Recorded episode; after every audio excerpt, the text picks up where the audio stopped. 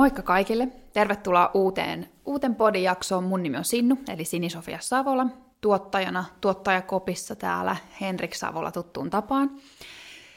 Ja vieraana tänään Tiina Tuominen, tervetuloa. Kiitos paljon, kiva olla täällä tänään. Mahtava, kun oot, oot tullut keskustelemaan kiinnostavasta asiasta, nimittäin vähän sellaisella teemalla, että onko psyykkinen oireilu uusi normaali, mitä on mielenterveyden kannalta hyvä työpaikka, miten meidän tulisi lähestyä mielenterveysongelmia tai mielenterveyttä toisaalta. Sä oot asiantuntija psykologina Mieli ryssä. Haluatko kertoa jotain siitä, tai tulisiko meidän tietää jotain muuta susta ennen kuin aloitetaan, mennään itse päivän aiheeseen? Joo, mä oon siis Tiina, moikka kaikille, ja tosissaan työskentelen Mieli ryssä. Ja me ollaan siis Mieli rys, me ollaan itse asiassa maailman vanhin tämmöinen mielenterveysjärjestö, nyt täytään 125 vuotta, yes. että voidaan Suomessa olla ylpeitä tästäkin. Wow. Ja nyt sitten tuossa viime kesänä Mieli ryssä herättiin tämmöisen ilmiön, mikä on Suomessa ehkä muutenkin ollut, ollut puheenaiheena, eli työelämän mielenterveysongelmat ja häiriöt, jotka on lisääntynyt Suomessa tosi paljon viimeisten noin 20 vuoden aikana, ja sairaspoissaolot ja, ja työkyvyttömyyseläkkeet, varsinkin mielenterveyssyistä, on kohonnut korkeammalle kuin koskaan aikaisemmin. Ja sen kautta nähtiin, että olisi tarve tällaiselle mielenterveysosaamiselle nimenomaan työelämään liittyen. Tai aikaisemmin Mieli ryssäkin ja ehkä muutenkin tämmöisissä niin kuin kansalaisjärjestöissä on keskitytty aika, pal- keskitytty aika paljon mielenterveysosaamiseen niin lapsiin ja nuoriin ja myös vanhuksiin, mutta nähtiin, että tälle olisi tilausta ja sitten kehitettiin tämmöinen työelämän mielenterveysyksikkö, jossa on sitten useampi asiantuntija ja mä oon sitten asiantuntijapsykologina tässä tiimissä ja, ja ainakin itse koen, että ollaan tosi tärkeän asian äärellä ja myös semmoisen niin yhteiskunnallisesti merkittävän asian äärellä. Todellakin. Onko tämä Mieli ry siis tämä, odotas nyt, mielenterveyden kannalta hyvä työpaikka? Siis tavallaan, eikö ole joku sellainen, vähän niin kuin on nämä best place to work it, Onko Mieli ryllä joku tällainen? Joo, eli meillä on tämmöinen hyvän mielen työpaikkamerkki. se. se on esimerkiksi mitä yritykset voi hakea ja se on tämmöinen yritysten sisäinen prosessi, missä voi lähteä kehittämään sitä ä, mielenterveyttä ja hyvinvointia siellä työpaikalla. Ja sitten me myös koulutetaan tässä meidän tiimissä semmoisia mielityössä koulutuksia, eli koulutetaan esihenkilöitä ja, ja työpaikkoja ja ja muita kiinnostuneita tähän aiheeseen liittyen ja pyritään sillä tavalla sitten kääntämään tätä mm, suomalaista työelämää vähän niin kuin mieliystävällisemmäksi, joka on meillä tämmöinen, tämmöinen sana, mitä me tykätään käyttää. Erittäin hyvä sana ja nyt kun öm, on käynyt erilaisia keskusteluita mielenterveyden ympärillä, niin toi on niin kuin nimenomaan hyvä sana toi mieliystävällinen työpaikka, koska monessa yhteydessä on tullut esiin, että eri asiantuntijat on sanonut, että ei riitä, että me ajatellaan, että terapia on mielenterveyden hoitoa, tai että ei riitä, että me ajatellaan, että kriisityö on mielenterveyden hoitoa, vaan meillä pitää niin kuin, meidän koko yhteiskunnan pitää olla no, juurikin mieliystävällinen tietyllä tavalla, että näitä asioita voidaan hoitaa ja ennaltaehkäistä. Joo, kyllä, ehdottomasti. Ja justiinsa tämä, että myös suomalainen tämmöinen mielenterveyshoito on aika paljon pitkälti nojannut myös työpaikoilla tämmöiseen korjaavaan hoitoon aika pitkälti. Ja sille on ehdottomasti paikkansa ja se on tosi tärkeää, kun puhutaan äh, niin kuin lyhytpsykoterapiasta, työterveyspsykologin käynneistä, kaikesta tästä. Mutta sitten se, että miten työpaikat vois edistää mielenterveyttä, niin se on vielä vähän semmoinen kysymysmerkki ainakin täällä Suomessa, mutta itse asiassa ihan Euroopassa yleisestikin, että mitä se oikeasti tarkoittaa. Ja usein kun työpaikoltakin kysyy, että miten teille edistetään ty- niin kuin mielenterveyttä työssä, niin usein sitten kuvataan, että on lyhytterapiapalveluita ja muita työterveys, mitkä on siis tosi tärkeitä palveluita. Ja itsekin on, on tuottamassa niitä työterveyspsykologina niin kuin toisessa yrityksessä, mutta meidän näkökulmassa ei ole vielä semmoista mielenterveyttä edistävää, vaan se on sitten siinä vaiheessa, kun niitä ongelmia jo on. Onpa hyvä pointti. Palataan tähän vielä, vielä että miten, miten siellä työpaikalla sit voidaan sitä mielenterveyttä edistää. Mutta jos lähdetään ihan ensimmäisenä siitä, että, että mik, miksi sitä ylipäätään pitää edistää. Ja nyt, nyt me paljon puhutaan kuitenkin, tai nähdään mediassa esimerkiksi paljon puheenvuoroja mielenterveyteen liittyen ja mielenterveyspalveluihin liittyen ja mielenterveysongelmiin liittyen erilaisia kokemusasiantuntijoiden ja asiantuntijoiden puheenvuoroa. Niistä välittyy sellainen kuva, että tämä on oikeasti aika yleinen ongelma, mielenterveysongelmat. Työpaikalla sitten taas työuupumukseen liittyvät ongelmat, painottuu myös. Mutta mitä sä ajattelet siitä, että onko tämä niin, joku uusi normaali, että ihmisillä on mielenterveysongelmia suorastaan niin, että voiko niiltä edes välttyä? No toi on tosi hyvä kysymys ja itse asiassa se, mitä me myös mielityössä koulutuksissa tosi paljon puhutaan, on se, että itse asiassa mielenterveyden häiriöt on tosi yleisiä. Ja se, että meidän mieli oireilee elämän varrella on enemmän kuin normaalia. Ja se itse asiassa kuuluu asiaan, että jos meillä on vaikeita olosuhteita elämässä, mitä kaikilla todennäköisesti tulee jossain vaiheessa omaa elinkulkuaan, niin on ihan luonnolliset mieli siitä järkkyy väliaikaisesti. Ja, ja että siitä tulee erilaisia oireita, jotka sitten esimerkiksi jos vaikka mitattaisiin, niin voisi täyttää vaikka masennuksen diagnostiset kriteerit. Eli yksi ongelma tässä on myös se, että miten me kuvataan ja miten me puhutaan mielenterveydestä. Ja sitten toinen asia on tietenkin tämä niin kuin psykiatrian vaikutus myös näihin diagnooseihin ja siihen, että me kuvataan tämmöistä mielenheittelyä helposti nimenomaan diagnoosien kautta, joka tietenkin helpottaa niiden asioiden ymmärtämistä ja meidän yhteiskunnassa se diagnoosin saaminen myös helpottaa sitä hoidon saamista, jopa on niin kuin välttämättömyys sille, että voidaan saada sitä oikeanlaista hoitoa. Mutta sitten se, että onko ne mielenterveysdiagnoosit aina tarpeellisia, on sitten niinku toinen kysymyksensä. Ja että ne on tietyllä tavalla myös aika tekaistuja ja semmoisia myös osittain myös vähän veteen piirrettyjä viivoja. Ja sitten toisaalta on, on myös ihan otettava huomioon, että nämä ihmisten kokemat kärsimykset ja vaikeudet, mitä esimerkiksi työpaikoilla tai muissa olosuhteissa on, niin ne on myös hyvin todellisia. Että se ei myöskään tarkoita sitä, että niitä pitäisi ottaa vakavasti. Mutta mä itse ajattelen niin, että me jotenkin yhteiskunnassa tällä hetkellä myös haetaan vähän sitä meidän suhtautumista mielenterveyteen. Että mitä mm. se oikeasti on, onko se normaalia ja ollaan ehkä menossa vähän sieltä stigman suunnasta vähän enemmän siihen, että tämä on arkipäiväistä, tämä on normaalia ja että on, on normaalia, että on paha olo ja ahdistuksesta ei tarvitse aina päästä eroon ja itse asiassa voi pahentaa niitä oireita. Mutta sitten samaan aikaan myös se, että me ei luisuttaisi sit sinne, että ne oireet on mitättömiä tai että niitä, niitä ei tarvitsisi hoitaa, niin tämä on vähän semmoinen tematiikka varmaan, mitä tällä hetkellä niin kuin haetaankin ihan psykiatriassa ja myös sitten monissa muissa niin kuin, interventioissa, mitä tehdään, kun puhutaan mielenterveydestä. Tuo on tosi hyvä pointti ja sille jättää paljon tilaa sille, että tosiaan sitä haetaan tällä hetkellä vielä ja että se on ollut tosi mielenterveysongelmatkin on ollut tosi medikalisoituja, totta mm. kai, koska ne on niin kuin lääketieteen piirissä, niiden arviointi ja hoitaminen. Mutta sitten samaan aikaan ne ihmiset ei ole yhtä kokeellisesti mitattavia ne ilmiöt, mitä, mm. mitä sit mielenterveyteen liittyy ja psykologiset ilmiöt, niin ei ole niin mitattavia samalla tavalla ja, ja yhtä niin kuin spesifejä ja tie, tie jollain tasolla helppohoi, yhtä helppohoitoisia, mm. eihän muutkaan diagnoosit ole helppohoitoisia, mutta kuitenkin, kuitenkin silleen, että, että nyt sitä sit haetaan vähän sellaista uuttakin suuntaa.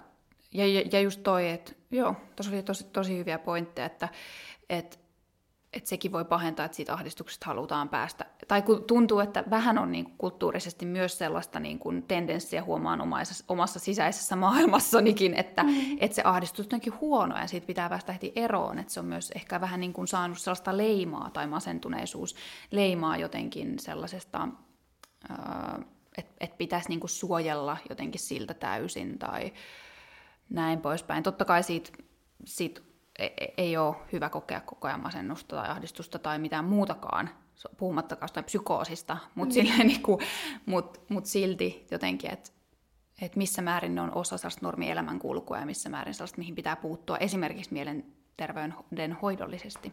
Ei ole helppo kysymys ollenkaan. Ei, ei tosiaankaan, ja varsinkin kun mietitään diagnooseja, niin näissäkin tietenkin korostuu tosi paljon yksilökeskeisyys, ja näin psykologina ja, ja paljon asiakkaita myös tavanneena, kyllä mä itse myös väittäisin, että, että masennus ja myös työuupumus on yhteisöllisiä seurauksia sille yksilölle, jolloin se, että lähdetään hoitamaan sitä yksilöä erilaisilla terapioilla ja muilla voi toki olla täysin tarpeellista, jopa niin kuin hengen kannalta tärkeää, että, että sitä tehdään, mutta sitten siinäkin ehkä välillä unohdetaan se ihmisen yhteys siihen yhteisöön ja myös siihen, että jos me ollaan tosi vaikeissa olosuhteissa, joko esimerkiksi työelämässä, jossa ihmisen perustarpeet ei pitkällä tähtäimellä täyty, tai muuten elämässä sellaisessa tilanteessa, niin itse asiassa on hyvin luonnolliset, että ihminen uupuu tai saa masennuksen.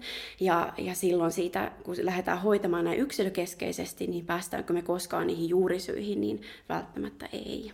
Tuo on tosi hyvä pointti ja nimenomaan, että se tapahtuu monella eri tasolla niin kuin yhteisöllisesti.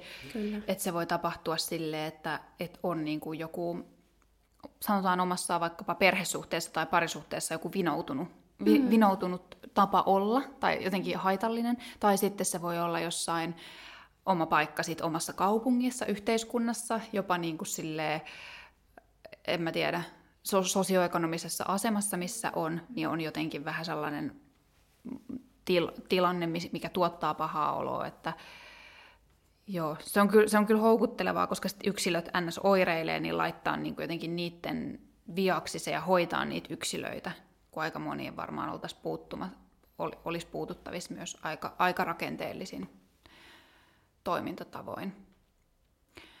Ja, ja varmasti tuo työyhteisö on yksi, yksi tosi oleellinen ja öö, Joo. Miten sitten sä näet, että, että mihin, miten nämä painottuu? Ainakin lehdissä on ollut myös, myös paljon puhetta siitä, että nuoret naiset esimerkiksi uupuu töissä ja tulee paljon niin kuin burnoutteja ja tälleen.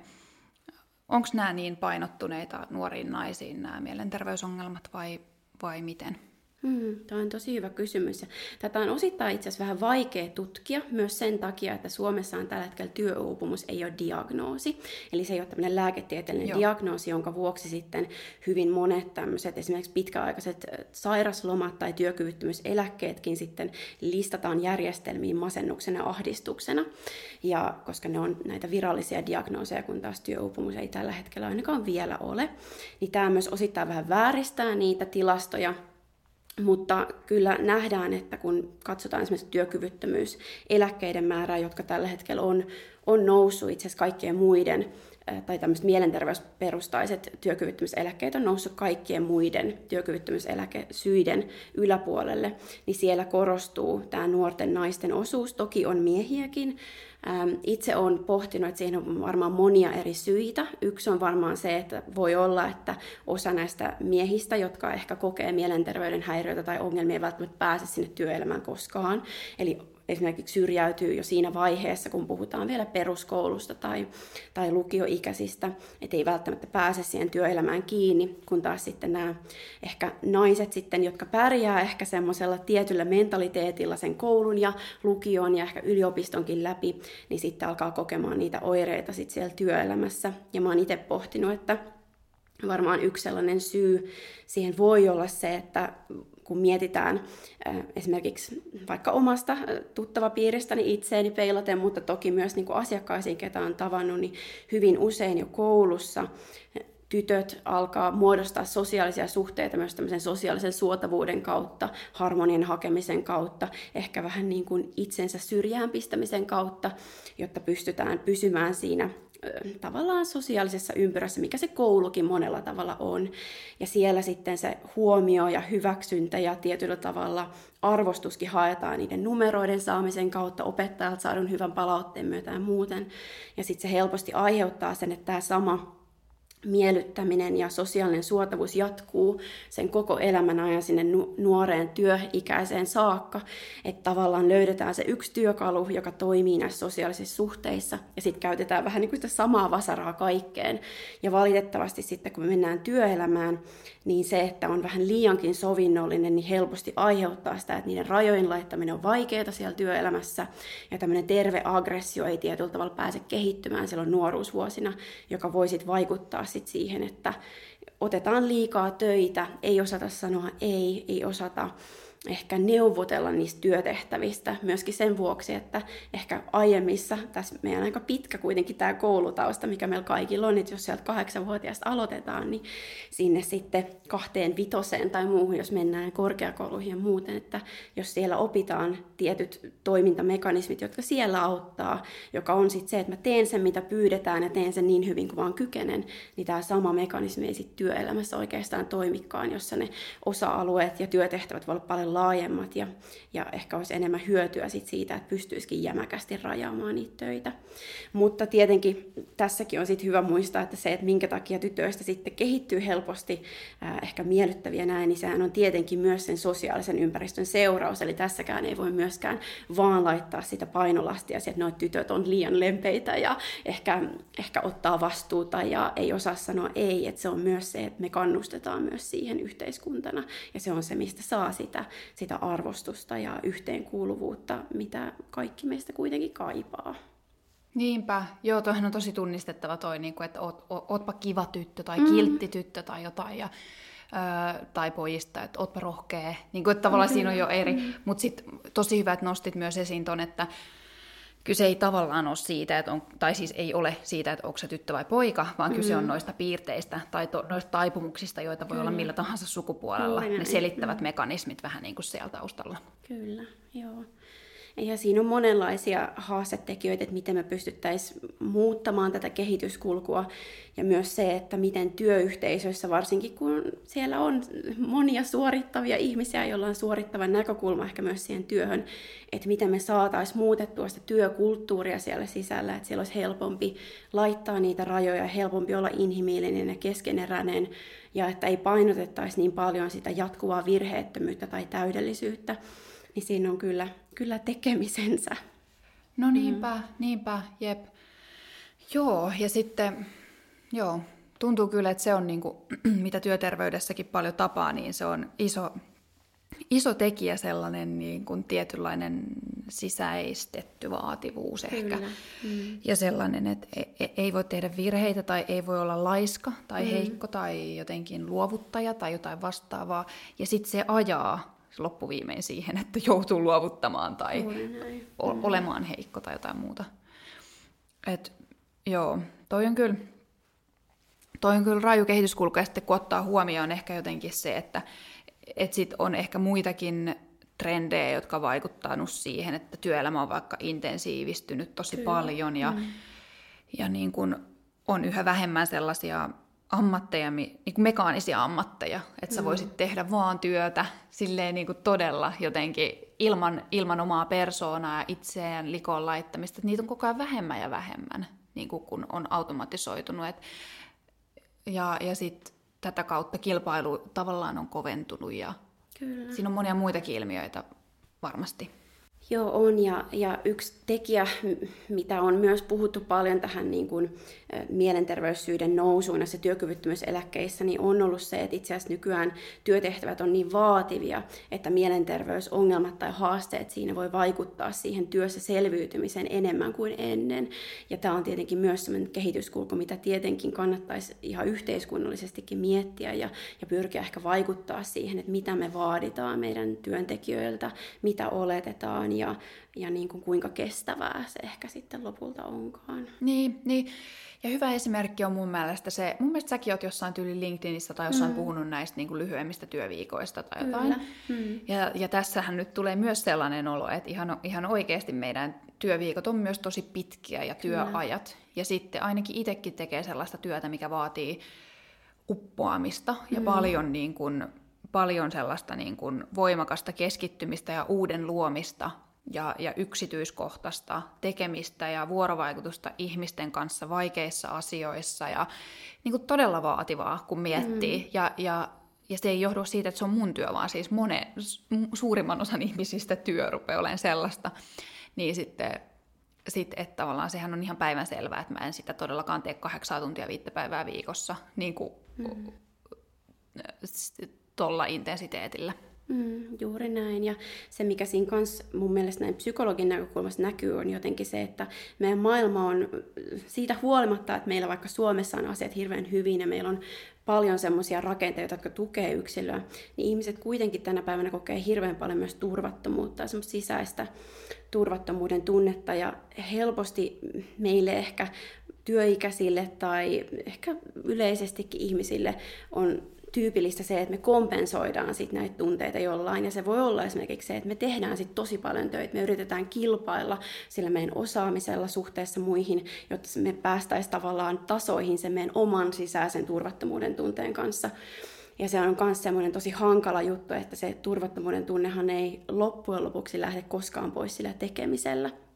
Ja siitäkin luohi itselleen helposti semmoisen ikään kuin vähän niin kuin oravan pyörän, missä sisäisesti myös pyörät ei kykene hellittämään, koska jatkuvasti on se pelko siellä, että jos mä hellitän, niin mä tipun jostain kyydistä, mä olenkin huonompi kuin joku muu, tai mä en tee yhtä paljon töitä kuin joku muu, mä en ole niin kokonaisvaltainen asiantuntija tai muuta kuin, kuin joku muu on. Ja ja sitten tietenkin, jos sitä hellittämistä kokeilee, niin helposti sieltä tulee ahdistuneisuutta ja, ja tuskaisuutta juuri siitä johtuen, että sitten ne alitajuisetkin uskomukset nousee sieltä esiin. Ja se on aika hankala, hankala tematiikka ja tietenkään meidän tämmöinen kiihtyvä yhteiskunta, jossa vaaditaan enemmän, niin ei ainakaan helpota sitä pysähtymistä kyllä yhtään. Ei, nimenomaan. Mm. Ja toi niinku tunne siitä, että et, et niinku tipahtaa, tipahtaa jostain tai mihin varmaan tämäkin on puhuttu paljon huijarisyndroomasta niin kuin mm. liittyy loppuviimein myös, että, että tulee sellainen olo, että mä huijaan, koska koko ajan on se olo, että mä saatan koska tahansa tipahtaa tästä kelkasta tai että mä en ole kuitenkaan niin hyvä, mitä ehkä muut jotenkin ajattelee tai aistii ja mm. näin. Tämä on kova, tämä on kova vyyhti, mutta niin miten tota, noin, näitä työ, työkyvyttömyyseläkkeitä, niin kuin sanoit, niin mielenterveysperustaiset on mennyt varmaan tässä ihan parin vuoden sisään suunnilleen, niin tärkein, mielenterveys on siis tärkein, isoin tekijä, mikä ajaa siis työkyvyttömyyseläkkeisiin. Niin miten tätä asiaa voidaan, voidaan taklata? Näin pieni kysymys sulle ratkaistavaksi, että miten, se, miten, se, miten sitä voitaisiin vähentää, että niitä työkyvyttömyyseläkkeitä ei tulisi niin paljon. Eli ihmiset tiedoksi, että työkyvyttömyyseläke, että, eli siis se, että sairauden tai vamman perusteella jättäytyy työelämästä pois niin kuin eläkkeelle mielenterveysperustaisesti tässä tapauksessa. Miten näitä, voida, miten näitä voitaisiin vähentää? Mm. Tuo on tosi hyvä kysymys ja mä jotenkin ajattelen, että tätä kysymystä on jotenkin mietittävä tosi monella eri tasolla. Että jos katsotaan tämmöisellä ihan niin kuin, vähän niin kuin ihmiskunnan kehityksen tasolla, niin mun mielestä me voidaan siinä, niin kuin, jos, jos mietitään tämmöisissä niin kuin sadan vuoden sykleissä, ihmiskunnan kehityksen sykleissä, niin mä itse veikkaan, että tämän kehityksen niin kuin tämmöinen alkupää on jossain niin kuin muutamien satojen vuosien takana, missä on, on tullut teollistuminen ja ja on, on tullut tämmöinen niin valaistumisen aikakausi, milloin on alettu keskittyä paljon enemmän tämmöiseen niin kuin älyn voittoon suhteessa esimerkiksi niin kuin, ä, tunneasioihin ja ehkä hengelliseen kehitykseen ja muuten. Ja tämä on semmoinen iso trendi, mikä mun mielestä näkyy meidän yhteiskunnassa tosi voimakkaasti niin kuin tällä hetkellä ja muokkaa sitä meidän suuntautumista ja, ja sitä, että miten sitä työelämää kehitetään ja millaisia rakenteita meillä on. Ja mun mielestä se, mikä niin kuin isommassa kuvassa tässä tulisi muuttaa, on se, että itse asiassa me aletaan kyseenalaistaa sitä, että kuinka tärkeää esimerkiksi älykkyys ja saavutukset on oikeastaan ihmisyyden kannalta. Ja mä luulen, että me ollaan vähän menossa jo itse asiassa tähän suuntaan. Nyt on ollut hyviä avauksia Suomessakin aiheeseen liittyen, että me vähän pysähdyttäisiin miettimään sitä, että mikä onkaan meille oikeasti tärkeää. Ja että tasapainottuisi siinä ihmisen kokonaiskuvassa myös sydäntunteet ja tämmöinen inhimillisempi, haavoittuvaisempi puoli. Ja sen saaminen osaksi niitä yhteiskunnallisia rakenteita on myös sellainen, mitä mä ainakin toivon näkeväni pitkällä tähtäimellä. Ja mä oon iloinen, että sitä kehitystä on jo vähän näkyvillä. Mutta se on aika tiukassa, että, että jos mietitään vaikka, että kuinka korkealle meilläkin yhte, yhteiskunnassa yksilöt määrittää esimerkiksi esimerkiksi vaikka sitä, että kuinka tuottava hän itse on tai kuinka älykäs ihminen on, niin ne on aika korkealla siellä arvoasteikossa. Että jos mietitään vaikka muita sosiaalisia taitoja tai muuta, niin kyllä nämä on yleensä semmoista, mikä korostuu. Ja, ja mä itse väittäisin, että ne ei ole niin kuin välttämättä yksilön valintoja, vaan ne on myös sen yhteiskunnan ja sen ajan kuvaa tietyllä tavalla. Sitten taas jos miettii niin kuin poliittisesta näkökulmasta tai enemmän niin kuin yhteiskunnallisesta näkökulmasta, niin siellä on myös paljon, mitä meidän pitäisi tehdä ihan niin kuin lainsäädännön kautta, että miten työkyvyttömyyseläkkeitä myönnetään, miten esimerkiksi kuntoutusta tehdään näihin liittyen. Että esimerkiksi kun, kun esimerkiksi ihminen ajautuu tai joutuu työkyvyttömyyseläkkeelle vaikka mielenterveysperustaisen syiden takia, niin siinä, että miten tämä kuntoutus esimerkiksi liitetään sinne niin kuin arjen työkäytäntöihin ja työpaikalle paluuseen on vielä aika heikko viikkoa. Että ne on edelleen aika erillisiä, varsinkin kun puhutaan työelämästä ja sitten tämmöisestä niin kuntoutuksesta ja kuntouttavasta toiminnasta. Ja siihen helposti jää semmoinen aika iso kuilu, mitä ei pystytä ikinä kuromaan umpeen. Ja se on tosi sääli, että tutkimuksestakin tiedetään, että iso osa niistä, jotka jää pitkille työkyvyttömyyseläkkeelle, ei itse asiassa koskaan palaa työelämään. Ja se on hyvin pieni osa, jotka palaa. Ja mä luulen, että tämä on myös tämmöinen yhteiskunnallinen rakenteellinenkin asia, että sitä ei pystytä mahdollistaa. Ja ehkä kuntoutuksessakin jouduttaisiin keskittymään enemmän niin kuin työelämän tietyllä tavalla vaatimuksiin ja siihen, mitä siellä tarvitaan sen sijaan, että vaan terapioidaan sitä yksilöä, mikä on toki myös tärkeää. Ja sitten toinen tekijä on nämä niin kuin työyhteisöt ja työpaikat ylipäätänsäkin.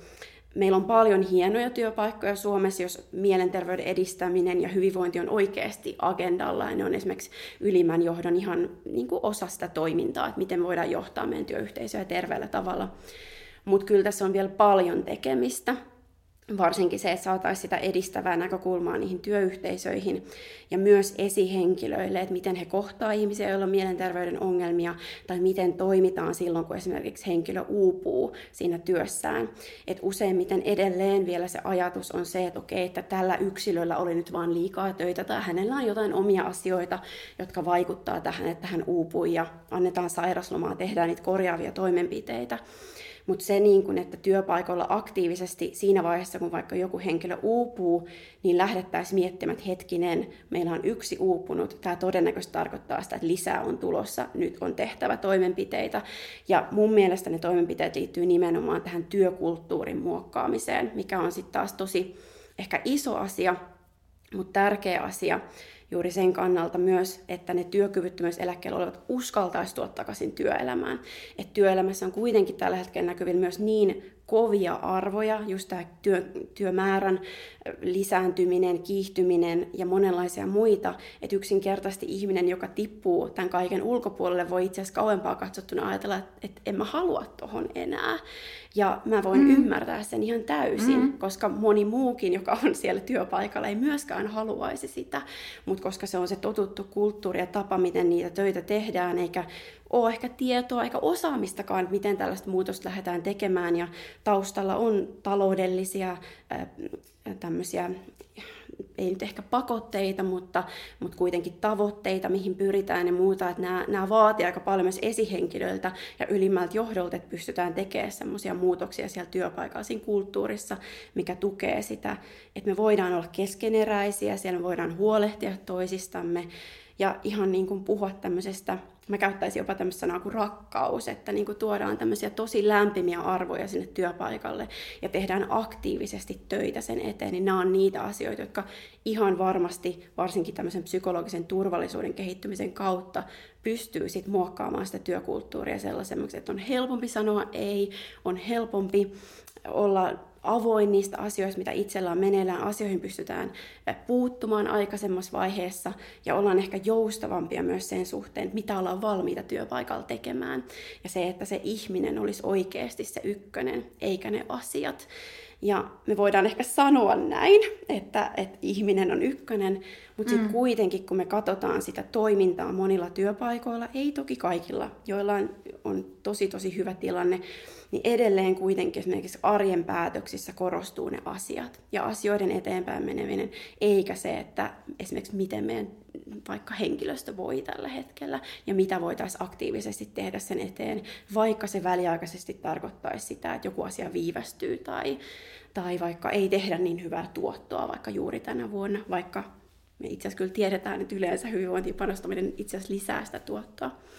Mutta sitten vielä tämä yksilön näkökulma, että kyllä monille yksilöille on hyödyllistä myös se, että opetellaan ihan tämmöisiä terveitä jämäkkyystaitoja, sitä, että opetellaan sanomaan ei. Tehdään myös itse sitä arvotyöskentelyä, että miten mä haluan toimia siellä työpaikalla, millainen ihminen mä haluan olla itselleni.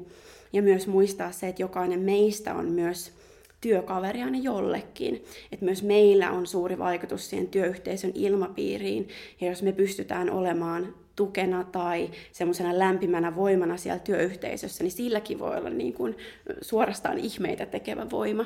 Että on tosi monta tämmöistä tasoa, miten tätä voisi lähteä taklaamaan, ja keinoja ja välineitähän on tosi monia. Mutta jotenkin se, että me ymmärrettäisiin myös se, että miten niin kuin vakavasta asiasta tässä on myös kysymys, että, että asioiden on monin tavoin myös muututtava.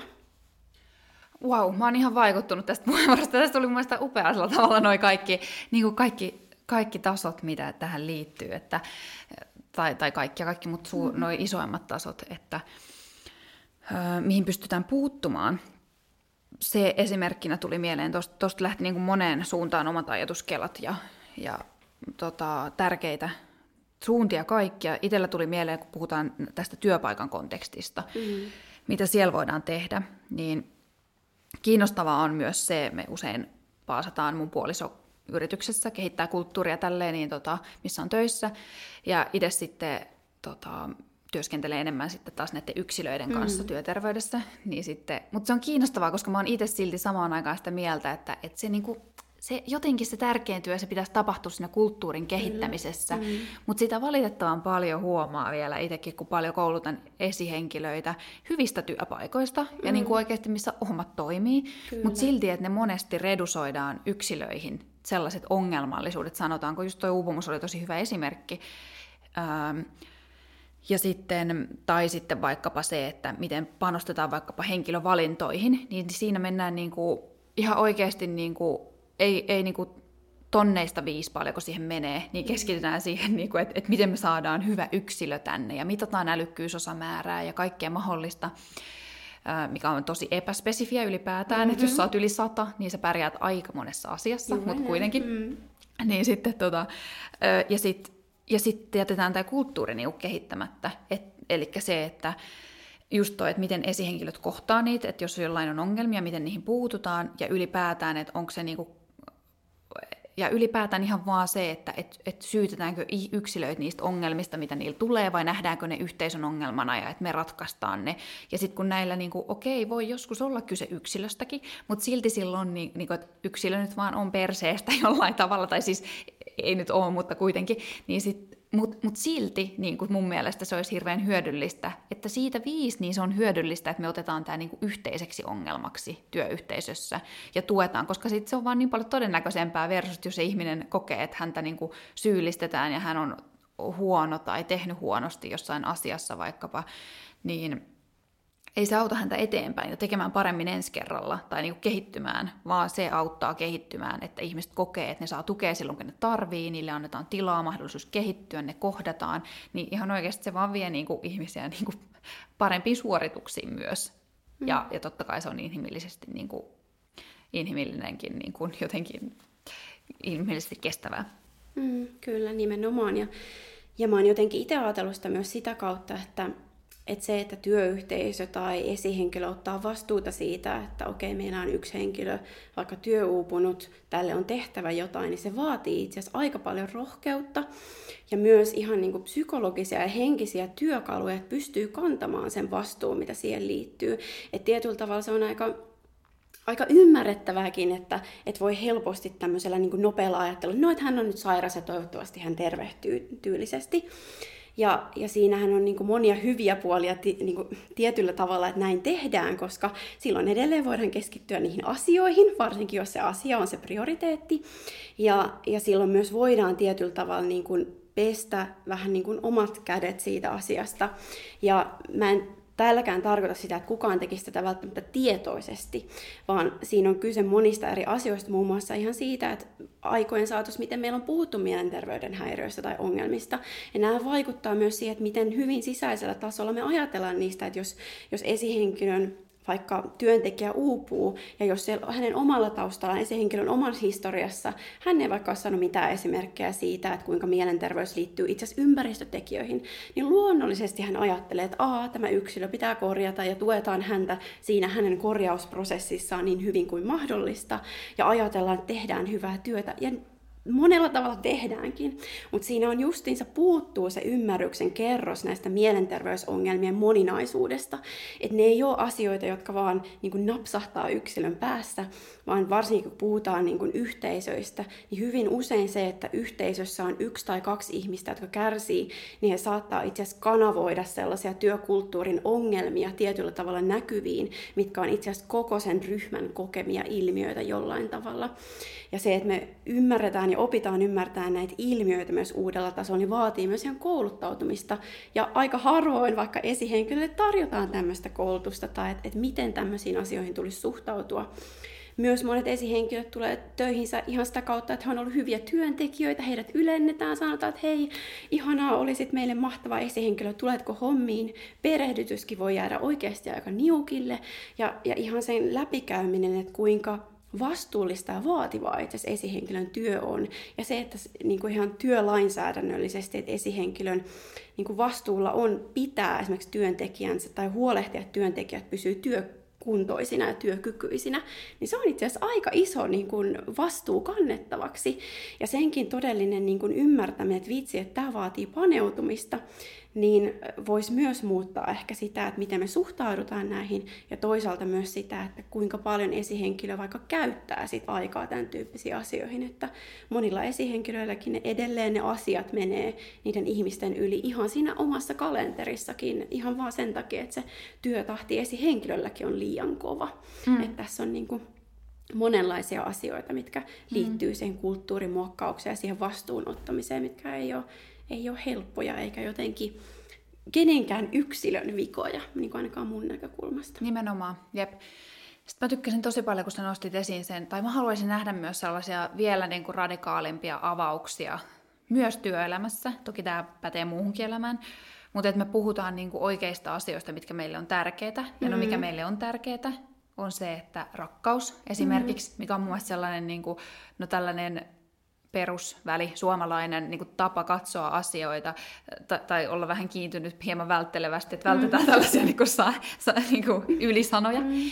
mutta ei se ole ylisana, vaan siis näin. Mm. Ja sitten, tota, että puhuttaisiin niistä oikeasti, mitä me, mitä me kaivataan, ja että, että jo työpaikat ottaisi tätä vielä niin kuin, en mä tiedä, sellaisia ulostuloja, että meille nämä asiat on oikeasti tärkeitä. Ei se tarkoita sitä, että työn pitäisi olla koko elämä tai että sen pitäisi mennä jotenkin kaiken yli tai että siihen pitäisi antaa yhtään enempää kuin on mahdollista tai haluaa, mutta, mutta, mutta silti ne on ihan samoja ilmiöitä.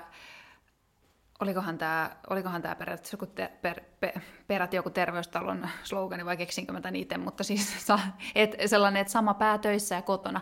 Mm. Se kuulostaa itseselvältä, mutta ei se ihmisille ole itsestään selvää, eikä niinku työkulttuurilla, että et se on oikeasti sama pää. Ja totuus on se, että joo, on meillä työrooli, totta mm. kai, mutta, mutta tavallaan olisi sekin hyvä, että se on, se on niin kuin aika lailla linjassa sen roolin kanssa, mitä sä oot muussakin elämässä, niin se on ehkä ihan terveellistä. Mm, juuri näin. Joo. Tässä tuli aika, aika tota noin, paljon tähän työhön liittyvää asiaa. Mä en tiedä, tämä on tietenkin tärkeä ja kiinnostava. Iso, iso pihvi siis ihan kansan niin kuin, taloudellisestikin. Kyllä. Mutta tota, Yksi, mikä ehkä on pakko vielä nostaa tuohon liittyen, on tämä osatyökykyisyys. Et, koska si- sitä näkee ehkä vähän niin kuin, puhutaan työkyvyttömyyseläkkeistä ja kaikesta, mutta no työterveyden piirissä sitä näkee, että tämä osatyökykyisyys on vielä vähän niin kuin hähmäinen juttu. Eli siis se, että, että sä oot osaksi työkykyinen, pystyt tekemään tiettyjä asioita tai tietyn vähemmän aikaa viikosta tai jotain vastaavaa. Miten sä koet, että onko on, onko tämä ihan niin kuin normaali käytäntö jo vai voisiko tällä kehittää jotenkin sitä työelämää ja hyvän, niin kuin mieli, hyvän mielen työelämää? Kyllä. Joo, tämä osatyökykyisyys on, on tosi tärkeä teema, varsinkin juuri sen kannalta, että jos on kokoaikaisella työkyvyttömyyseläkkeellä, vaikka mielenterveyssyiden takia, niin itse asiassa tämmöinen osatyökykyisyyden mahdollistaminen, että voi käydä osittain jossain, toivottavasti työyhteisössä, joka on mieliystävällinen, jossa saa ihanan yhteisön, johon kuulee, niin se parhaimmillaan tukee mielenterveyttä ja, ja yleisestikin jaksamista ja tuo merkityksellisyyttä elämään. Että se on tosi tärkeä.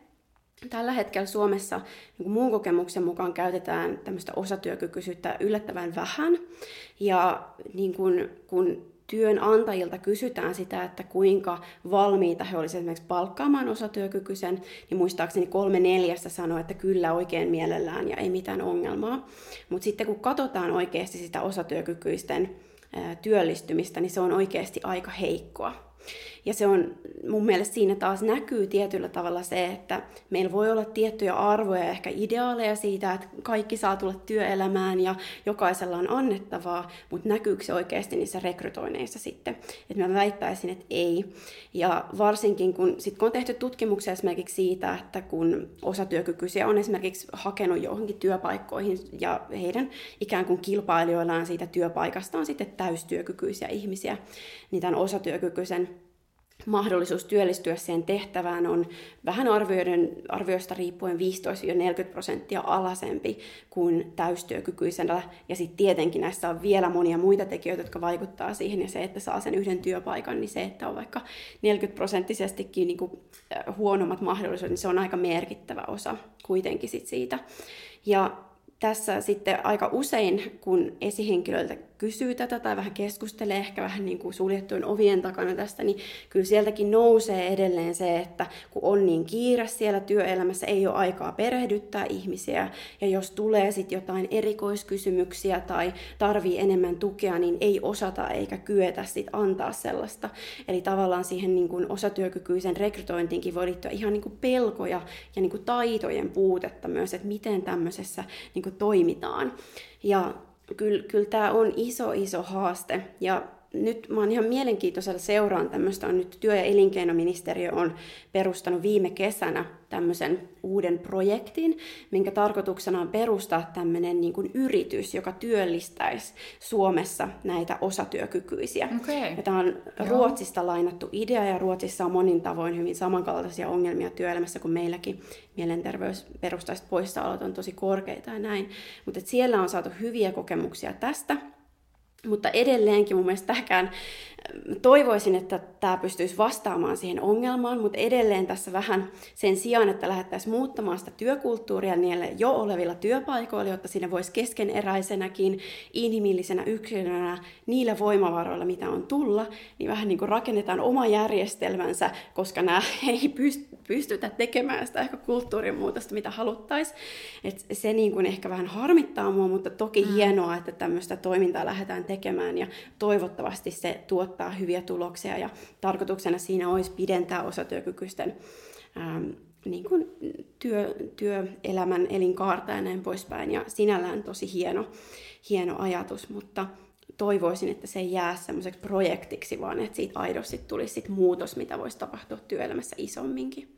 Ja niinpä, joo, ihan tosi kiinnostava. Jäin kyllä seuraamaan kanssa. Tota, mitä mieltä sä oot siitä, että jos mietitään, mennään mennään vähän tuosta työkontekstista vielä ulkopuolelle hetkeksi, niin mitä mieltä sä oot siitä, että kun mediasta puhutaan paljon mielenterveysongelmista, sitten mua aina kiinnostaa kauheasti tämä median valta ja vastuu, mm. ja tota, mikä, mikä silloin on tavallaan ihmisten käsityksen muokkaamisessa, että siinähän on ihan, ihan mieletön valta, että mitä asioita sä nostat, Kyllä. nostat esiin ja mistä puhutaan ja näin, vaikkapa valtakunnalliset päämediat. Mitä mieltä sä oot, ne tarinat, mitä mielenterveydestä joko työ, työuupumukseen tai sitten ihan muutenkin vaan ö, es, esitetään ja mi, milla, millaisen mediatilan mielenterveystarinat saa tai mielenterveysongelmaisten ihmisten tarinat, niin vastaako ne todellisuutta sun mielestä? Hmm. No tosi hyvä kysymys ja, ja totta kai jos joku ihminen, yksilö kertoo oman tarinansa, niin ainakin lähtökohtaisesti on oletettavaa, että, että se on hänen tarinansa ja se on sinällään totta. Mutta kyllä mun mielestä tässä näkyy semmoinen niin kuin, ehkä yhteiskunnan niin kuin, ehkä vääränlainen yksilön kohdistuva niin kuin psykologisen tavalla vallankäyttö siinä mielessä, että, että helposti nähdään, että tulee se työuupumus ja nähdään, että Aa, se johtui vain siitä, että olen itse tällainen tällainen persona ja kävin terapiassa ja löysin työkaluja ja nyt minulla on freelancer-yritys, jossa sitten tuotan palveluita itsenäisesti. Ne on aika usein tämmöisiä niin kuin sankaritarinan tyyppisiä. Mm. Ja ihanaa, että näin näitä on, niillekin on paikkansa ja mm. ne tuo toivoa ja, ja ne voi olla monille semmoisia inspiroivia myös. Mutta kyllä varmasti niin voi sanoa, että jos puhutaan työkyvyttömyyseläkkeistä tai sitten pitkistä, hyvin vakavista työuupumustapauksista, niin ne harvoin on tällaisia ne tarinat, että useammin ne on sitä, että on erilaisia yrityksiä päästä takaisin työpaikalle, jossa välttämättä työkonteksti ei ole muuttunut merkittävästi aikaisemmasta, uuvutaan ehkä uudelleen tai, tai pikkuhiljaa päästään takaisin töihin, että ne voi olla enemmän tämmöisiä niin kuin, hiljaisia uurastustarinoita kuin sitten semmoisia niin varsinaisia niin kuin yhtäkkisiä sankaritarinoita. Ja varsinkin näissä, näissä, missä sitten ihminen jättäytyy esimerkiksi tämmöisten niin isompien työnantajien ulkopuolelle perustaa vaikka oman yrityksen, niin siinäkin on vähän tämmöinen niin kuin itse pärjäämisen kulttuurin eetos näkyy ehkä jotenkin siinäkin, että jos ei pysty tästä työkulttuuria muokkaamaan ja niitä työtehtäviä kohtuullistamaan, niin tavallaan ainoa keino on edelleen pärjätä yksin. Ja kyllä mä sitäkin vähän, vähän kyseenalaistaisin, vaikka toki voi olla monia pienyrityksiä, jotka on ihan mahtavia, tuottaa paljon hyvinvointia myös niin kuin, ihmisille, jotka työskentelee niissä, mutta edelleen siinä palataan siihen, että se yksilön vointi saa liikaa tilaa suhteessa sit siihen, että mitä siellä työyhteisössä tai sitten kokonaisessa organisaatiossa voitaisiin tehdä niin kuin ihan kaikkien työntekijöiden hyväksi. Hyvä pointti. Tuossa tuli myös mieleen se, että, että kun ne yksilöiden tarinat saa, siellä on ne sankaritarinat, mutta välillä mä oon huomannut myös, että tietyt mediat, Hesari, jota luen itse, niin, niin sitten siellä korostuu myös niin kuin ne sellaiset niin kuin rappiotarinat. Mm. Että se on aina vähän niin kuin jompaa kumpaa välillä tuntuu siltä, että mikä ei, mikä ei vastaa, niin kuin sanoit säkin, että, että useimmat niistä on sellaista niin kuin hiljaista uurastamista, mm. suurin osa niin kuin totuudesta, ja, ja itsekin huomaa, että omassa työssä, että suurin osa tarinoista on hähmäsiä, siis ne on, niin kuin, mm. ne on, ne on hyviä, huonoja yhtä aikaa, mm. vuorotellen. Ei ne ole silleen, että sulla on niinku ratkennut joku ja tullut autuus, eikä ne ole silleen, että sit sä oot joutunut tiiäks, niinku tonne katuojaan, tai, tai, tai no, men työelämän katuojaan, tai jotain tällaista.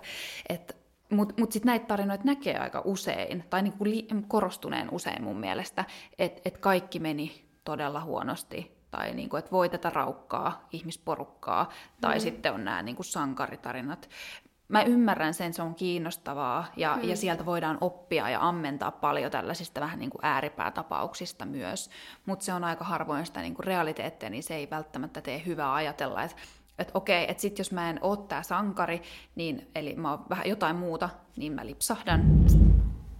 Täällä tota, räjäytetään että, Painavat sanat. Joo. Kuuliko kaikki. niin, että et sitten mä lipsahdan siihen toiseen jotenkin vahingossa, ja sehän on tosi pelottava ajatus ja hurja ajatus ja lamaannuttava ajatus. Mm.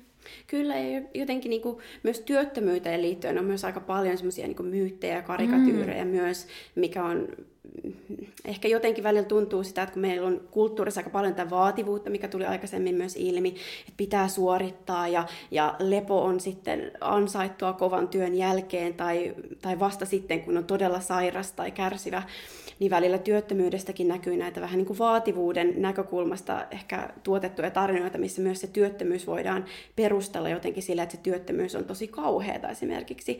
Vaikka itse on esimerkiksi niin kuin myös tavannut psykologina sellaisia ihmisiä, jotka ihan aidosti voi työttömänä olla tosi onnellisia. Että heidän elämässä perustarpeet täyttyy paljon paremmin kuin esimerkiksi työelämässä ollessa.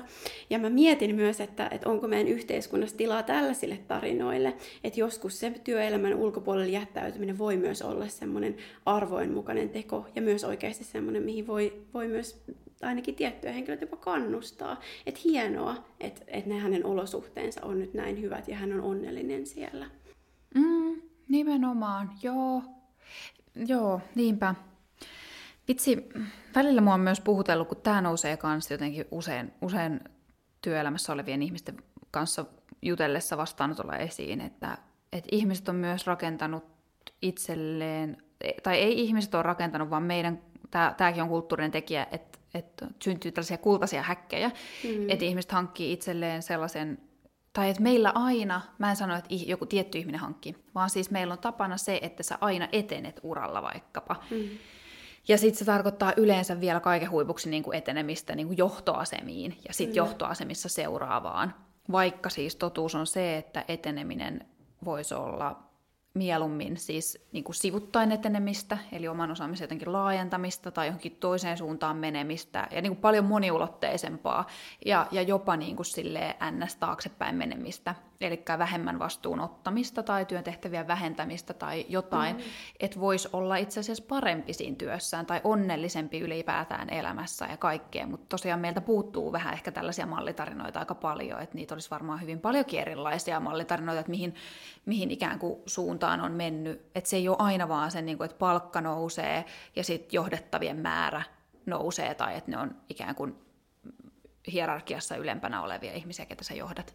Tai niin kuin, saat kiinni varmasti. Mm, kyllä. Ja kyllä mun mielestä toi palaa myös paljon jotenkin semmoiseen niin kuin käsitykseen siitä, että mikä ja millainen ihminen on meille arvokas. Ja varsinkin kun puhutaan tämmöisestä niin työtäyteisestä aikuisiästä, niin kyllä se, että on työssä ja kehittyy urallaan ja saa vaikka niitä vaativampia tehtäviä ja muita, niin on tietyllä tavalla semmoisen sosiaalisen arvon hakemista myös monella tavalla siinä yhteisössä Joo. ja kulttuurissa, missä me eletään. Ja me ihmiset ollaan itse asiassa tosi herkkiä tällaisille asioille, ja me sisäistetään tällaisia asioita myös hyvin helposti, että vaikka automaattisesti me itse ajateltaisiin, että mun arvona on vaikka se, että mä tulen arvostetuksi mun lähiympäristössä ja vaikka suomalaisessa yhteiskunnassa, niin ne silti vaikuttaa siihen meidän toimintaan myös alitajuisesti, että miten me itse jäsennetään, että piirretään sitä tarinaa meidän omasta elämästä, jotta se olisi niin sanotusti hyvä elämä.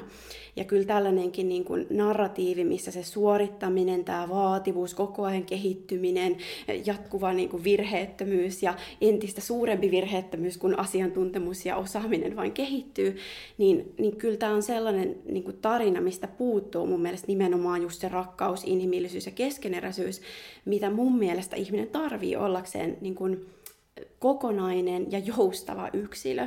Ja kun meillä ei ole semmoisia esimerkkejä siitä, tai ehkä on, on, mutta me ei arvosteta sitä, niin tämä, on yllättävän iso tekijä myös siihen, että miten ihmiset uupuu mun mielestä tänä päivänä. Juuri tämä kultaisen häkin syndrooma, että kaikki haluaa sen kultaisen häkin, koska kaikilla se on, ja muut voi ihailla sua, ja sä voit saada sitä yhteenkuuluvuutta ja kyvykkyyden ja autonomian tunnetta sitä kautta, mutta sen hinta voi olla kyllä tosi kova.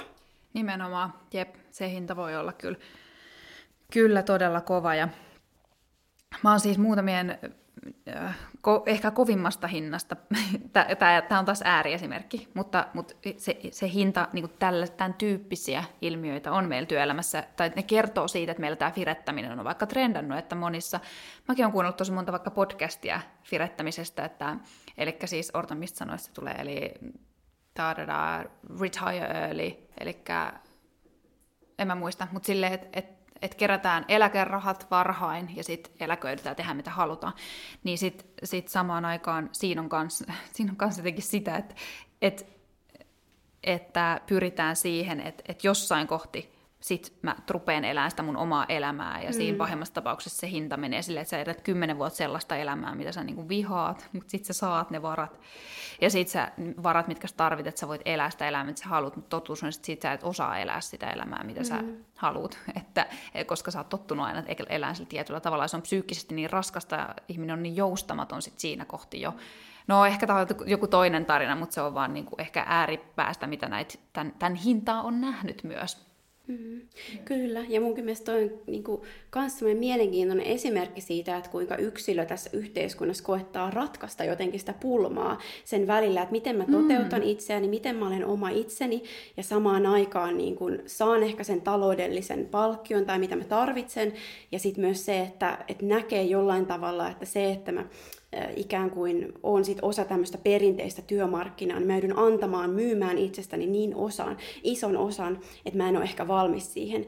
Ja, ja siinäkin on semmoista niin kuin, mun mielestä mielenkiintoista niin kuin ratkaisun halua ja hakemista jotenkin tuossa, että yritetään löytää sitten joku ulkopuolinen ratkaisu siihen. Ja se on sinällään hienoa, mutta jälleen kerran se on siinä, että on sen, jää sen yksilön käsiin. Nimenomaan. Juurikin näin, sitähän se on. Sitähän mm-hmm. se on, että mä en halua olla tässä tilanteessa ja et, et, näin, mm. joo. Joo. Mitä muuta sulla tulee? Tuleeko sulla vielä jotain mieleen, mitä sä haluaisit sanoa näihin teemoihin liittyen? Tai, tai mitä sä haluat painottaa? Tässä on kyllä tullut tosi hyviä, hyviä pointteja jo. Tuleeko meille jotain, mitä mä en osannut vielä kysyä, mutta mistä, mitä sä tykkäät korostaa? No ehkä sellaisia, mitkä niin kuin varsinkin tämmöisiin työyhteisön kehittämiseen ja työilmapiirin kulttuurin liittymiseen tämmöisiä tärkeitä termejä jotenkin tällä hetkellä on tämä psykologinen turvallisuus, että miten lähdetään rakentaa tiimeissä psykologista turvallisuutta. Ja se psykologinen turvallisuus tarkoittaa sitä, että ihminen voi olla oma itsensä siellä työpaikalla ilman, että hän joutuu naurunalaiseksi. Ja silloin kun me puhutaan siitä, että ihminen liittyy työpaikan tämmöiseen yhteisöön, niin se tarkoittaa aina jollain tasolla sitä, että ihmisen on jollain tavalla jätettävä pieni osa itsestään ulkopuolelle. Eli puhutaan siitä, että ihmisellä tulee kuitenkin jonkinlainen ryhmäidentiteetti, ja se on ehkä liiankin idealistista sanoa, että me voitaisiin työelämän ryhmissä olla täysin omia itsejämme, mutta tarkoitus olisi kuitenkin siinä, tai toive olisi siinä, pystyttäisiin olemaan niin hyvin omia itseämme siellä työpaikalla kuin mahdollista. Ja tämä luo semmoisen hyvän pohjan nimenomaan sille, että meidän nämä psykologiset perustarpeet pystyy täyttyä paremmin. Me koetaan samaan aikaan autonomiaa, voidaan saada tiettyä hallinnan tunnetta siihen meidän työhön, se on tärkeää, mutta sitten samaan aikaan pystytään saamaan sitä yhteisöllisyyttä ja lämpöä, mitä me ihmiset kaivataan ollaan me sitten juuri sama päätöissä tai, tai arjessa muuten, niin me kaivataan sitä myös siellä töissä. Ja tämä psykologisen turvallisuuden kehittäminen on ehdottomasti semmoinen, mitä tiimit voi lähteä tekemään ja mitä esihenkilöt voi lähteä tekemään. Ja mua itseä kiinnostaa tällä hetkellä myös tosi paljon tämmöinen, sen nimi on TEAL tai TEAL, tämmöinen tapa kuvata yritys- ja organisaatioiden tämmöistä psykologisen turvallisuuden tai järjestäytymisen tilaa, missä nähdäänkin sillä tavalla, että itse asiassa tämmöisten työyhteisöjenkin niin pitäisi löytää tai tulisi löytää semmoinen ikään kuin suurempi tarkoitus sille niiden olemassaololle ja sitten jakauttaa tämmöistä valtaa ja hierarkiaa paljon niin kuin matalammalle ja laajemmin siinä työyhteisössä kuin aikaisemmin. Ja tästä on saatu myös tosi niin kuin mielenkiintoisia esimerkkejä. Esimerkiksi suomalaisissa työyhteisöissä on käytetty esimerkiksi Vinsit, aika tunnettu suomalainen yritys, ja Reaktor ja DNA on myös käytetty tämän tyyppisiä. Ja he on aktiivisesti myös puhunut siitä, että miten hyviä tuloksia tämmöisellä on saatu sen heidän työhyvinvointiin. Ja tämä nimenomaan on niin mun näkökulmasta sitä mielenterveyden edistämistä siellä työpaikalla ja sitä, että ne ihmisen tarpeet vois aidosti täyttyä siellä työpaikalla. Ja just sitä, että vitsi, että jos me voitaisiin elää semmoista rakkaudellista, empaattista ja myös välillä suorittavaakin niin kuin asioihin vakavastikin suhtautuvaa elämää myös siellä työelämässä. Että meidän ei tarvitsisi elää niin jotenkin jakautuneesti tätä meidän elämää, ja mä luulen, että se jakautuneisuus, se rikkoo meitä ihmisinä. Ja me tarvitaan sitä, että työelämässäkin me saadaan olla omia itseämme ja keskeneräisiä ja haavoittuvaisia ja että me voidaan tukea toisiamme siellä töissä. Ja tämä mun mielestä on kaikista paras semmoinen niin ennaltaehkäisy nimenomaan näihin mielenterveyden ongelmiin. Ja mä ainakin toivon, että tämän tyyppiset ajatukset ja asenteet vois levitä enemmänkin suomalaisessa työelämässä ja että ne otettaisiin oikeasti myös vakavasti että tämä, että me ollaan inhimillisiä ja hassutellaan enää, niin tämä on, tämä on meidän mielenterveyden mm. kannalta itse asiassa vakava asia. Toikin on tosi hyvä pointti, toi hassutteluhomma. Mm. että tavallaan kuinka, kuinka merkityksellistä se mm. on, että, mm. että siellä on niinku tilaa leikille, spontaaniudelle ja tällaisille mm. teemoille siellä töissäkin, totta kai kotonakin. Mm, just näin. Öö, hei, ruvetaan lopettamaan pikkuhiljaa. Kiitos todella paljon Tiina, että olit Kiitos. keskustelemassa tästä aiheesta. Kiitos paljon. Ja kuuntelijoille ja katselijoille, jos herästätte tästä kommentista ajatuksia, laittakaa tuttuun tapaan viestiä YouTubessa kommentteja tai sitten Instagramissa, että Sinnu Sofia. Äh, voiko sinua muuten seurata Tiina jossain? Voi, mulla on Instagram-tili, jonka nimi on Rakkaus antaa, eli sieltä ainakin voi löytää mut. Kiva. Joten kuullaan niin nähdään ensi viikolla. Moido! Moi moi!